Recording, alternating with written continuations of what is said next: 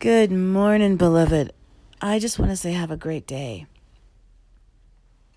I don't know where you are or what you're doing, but may you go forth into this day knowing that you are loved. God loves you with an everlasting love. You're not alone. You're not defeated. You're an overcomer. And a good day is ahead for you. I bless you in the name of the Father, and in the name of the Son, and in the name of the Holy Spirit.